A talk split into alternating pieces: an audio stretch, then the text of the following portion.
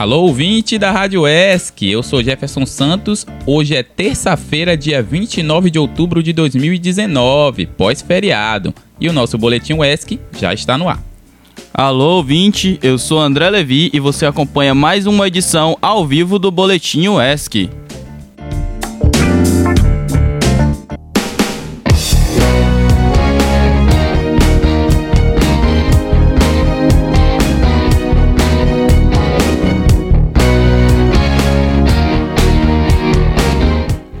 Atenção ouvinte, as manchas de óleo seguem aparecendo nas praias de Ilhéus e em maiores quantidades.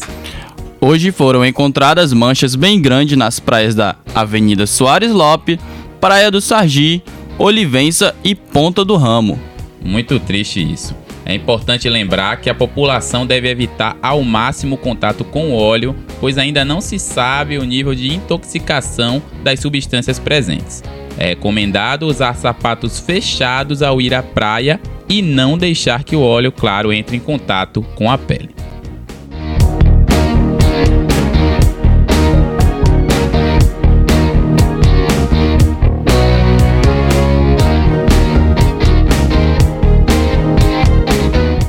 Ainda falando sobre esses desastres que atingem nossas praias, saiba mais agora na reportagem de Gabriel Albuquerque.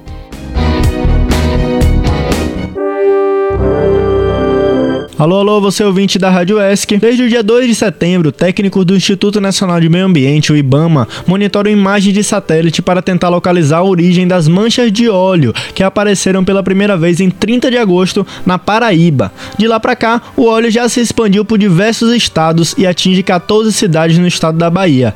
As manchas de óleo que atingem o litoral do Nordeste chegaram à cidade de Ilhéus, no sul da Bahia, na manhã da última sexta-feira. Com isso, subiu para 14 o número número de municípios baianos contaminados. O estado está em situação de emergência. Além de Ilhéus, as outras cidades afetadas no estado são Salvador, Lauro de Freitas, Camaçari, Conde, Esplanada, Vera Cruz, Itaparica, Itacaré, Jandaíra, Entre Rios, Cairu, Maraú e Mata de São João. Pois é, gente, é muitos lugares que esse óleo chegou. Quase 300 toneladas já foram retiradas das praias baianas desde a chegada da substância ao estado, segundo o balanço aí das prefeituras. Hoje eu converso com um pescador da cidade de Ilhéus, mais precisamente da comunidade Juerana. Ele preferiu não se identificar e ele vai falar um pouco sobre as dificuldades da chegada desse óleo na sua comunidade. Ei, Gabriel, beleza? Tudo bom? É assim, eu acho que esse, óleo aí e os benditos é tudo tragédia. Não tem nem assim, com, é, assim, condições de sobrevivência. Porque os pescadores de, dependem do peixe da, da praia, né? Depende. E aí, esse caso que os, os peixes comem o óleo, bebem o óleo, se é tudo contaminado. Pra gente é prejuízo. Nós pescadores, é tudo prejuízo. Porque assim, que nem esse não encostou aí, já, já desde longe. Desde longe. Aí vai que o peixe come o óleo, o peixe tá morrendo, tá prejudicado, porque só é nós.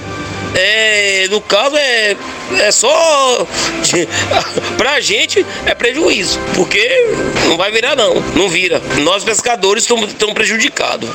Então é isso, muito obrigado pela sua entrevista. Gente, toda a comunidade está sendo impactada por esse óleo, então vou deixar algumas orientações aí para vocês procederem caso encontrem esse óleo aí na beira da praia. Então segue as orientações. A primeira é evitar ir ao local contaminado pelo óleo, nadar, praticar esportes aquáticos ou pescar nas praias afetadas. O IBAMA orienta que as pessoas não façam contato com o óleo. Se houver o contato, a orientação é lavar o local com água corrente e sabão até remover o material da pele. Em caso de reação alérgica ao toque ou ingestão do óleo, procurar uma unidade básica de saúde. Ao encontrar animais feridos ou em contato com óleo, a instrução é ligar para a polícia Ambiental no número 190. Além disso, o IBAMA orienta também que o animal não deve ser lavado nem devolvido ao mar antes da avaliação de um veterinário ou de um biólogo. 5. Você encontrar uma mancha de óleo, acione os órgãos públicos locais. Na capital baiana, a prefeitura disponibilizou agentes de limpeza de plantão 24 horas em todas as praias, em Ilhéus também. O número para contatar o serviço é o número 156. Durante toda a semana a gente vai estar aqui no boletim trazendo mais informações e entrevistas com outras pessoas que podem falar sobre esse assunto. Então acompanhe a gente na nossa programação. Por hoje é só. Aqui é Gabriel Buquerque para a Rádio S.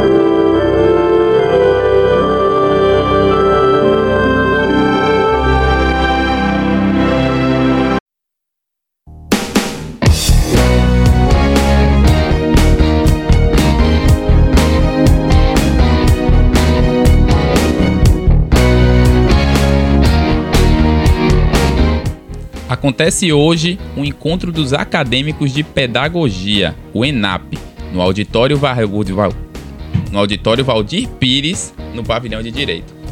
O evento visa proporcionar aos discentes a construção de conhecimentos, experiências e vivências acadêmicas que possibilitem ampliar a formação para além da sala de aula. A coordenação do colegiado convida discentes e docentes de pedagogia, da educação básica e demais interessados. Para mais informações, consulte o site da UESC.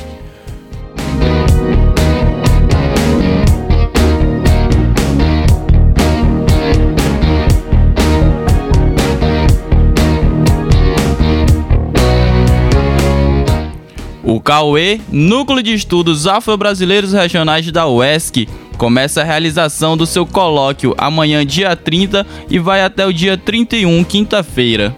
O evento conta com a participação de escritores, ilustradores, contadores de histórias, produtores culturais e professores. O foco do evento é debater linguagens e africanidades nas literaturas produzidas e dirigidas para crianças e jovens negros.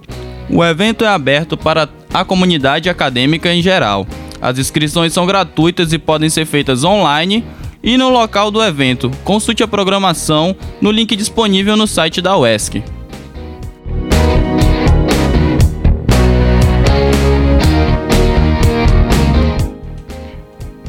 O Instituto Nacional de Ensino e Pesquisa, o INEP, divulgou que dos mais de 5 milhões de candidatos inscritos no Enem, Exame Nacional do Ensino Médio, 20% ainda não consultou o local de prova. O dado foi divulgado nesta terça-feira, às 10 horas. Fiquem atentos, a primeira fase do Enem acontece neste domingo, dia 3.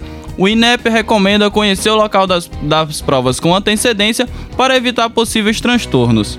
E para consultar, acesse a página do participante utilizando o seu CPF e a sua senha criada.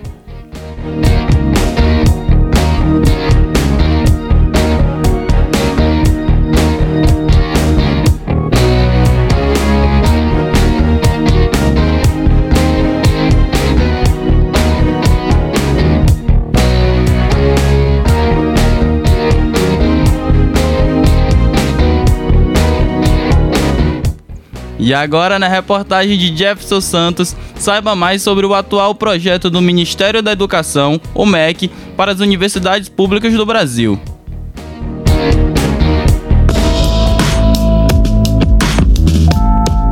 Boa tarde, ouvinte. Você sabe o que é o projeto Futurice? Se não, é importante saber do que se trata. O professor de História Luiz Blume, que também é diretor da ANDES, Associação Nacional de Docentes do Ensino Superior, nos conta o que é o projeto. É um projeto do governo federal que, na verdade, é, reestrutura completamente a forma de financiamento das universidades públicas e institutos federais e Cefetes. Na verdade, é um projeto de completa privatização das universidades públicas, na medida em que as universidades e institutos vão ter que captar recursos externos para continuar com as suas atividades. Além disso, este programa que nós estamos chamando de Faturice, ele eh, prevê a contratação de pessoal, tanto docente quanto técnico, por via de organizações sociais. Isso implica em quê? Que não vai existir mais carreira para técnicos e docentes das universidades. Qual o objetivo desse projeto, professor? É, o objetivo, nós do entendemos que é a privatização das universidades públicas, institutos federais e Cefet. Como eu disse antes, a própria gestão da universidade vai deixar de ser feita pelas reitorias, pelas faculdades e vai passar a ser controlada por essas organizações sociais que nada mais são do que empresas, é uma privatização por dentro. Sim, ok.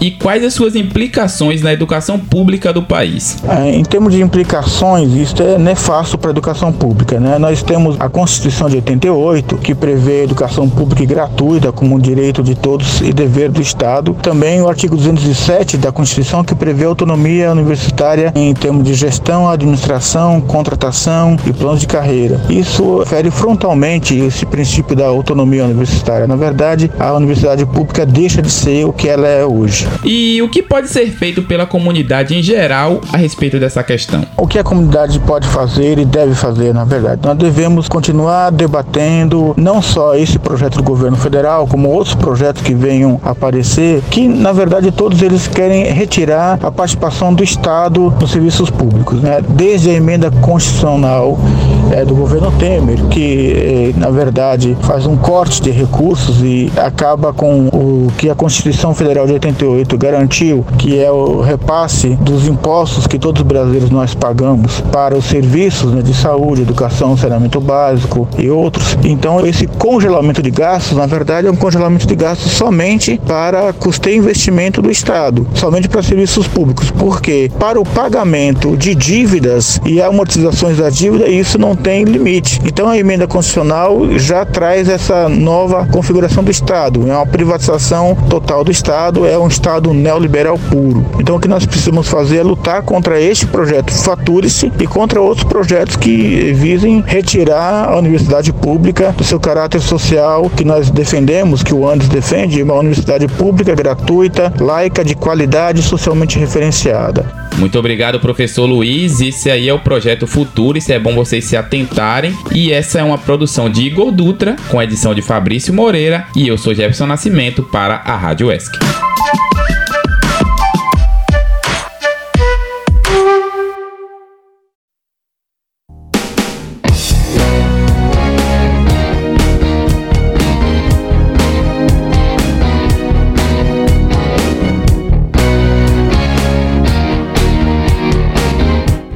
Agora se liga aí na previsão do tempo. Previsão de hoje, tanto para Itabuna quanto para Ilhéus, é de sol com algumas nuvens, chuva passageira durante o dia e à noite o tempo fica firme.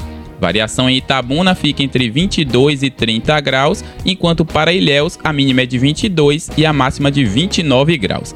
Já a previsão para a cidade de Birataia, de acordo com o Instituto Climatempo, fica entre 21 e 29 graus. E assim a gente se despede do Boletim UESC de hoje. E não se esqueça de acompanhar a reprise através do Spotify ou do aplicativo da Rádio ESC, que você pode baixar gratuitamente na Play Store, viu galera? É só chegar lá e faça o download. É uma boa terça e até mais. Lembrando que você também pode acompanhar através do site da UESC. Amanhã a gente está de volta com mais informações. Até lá!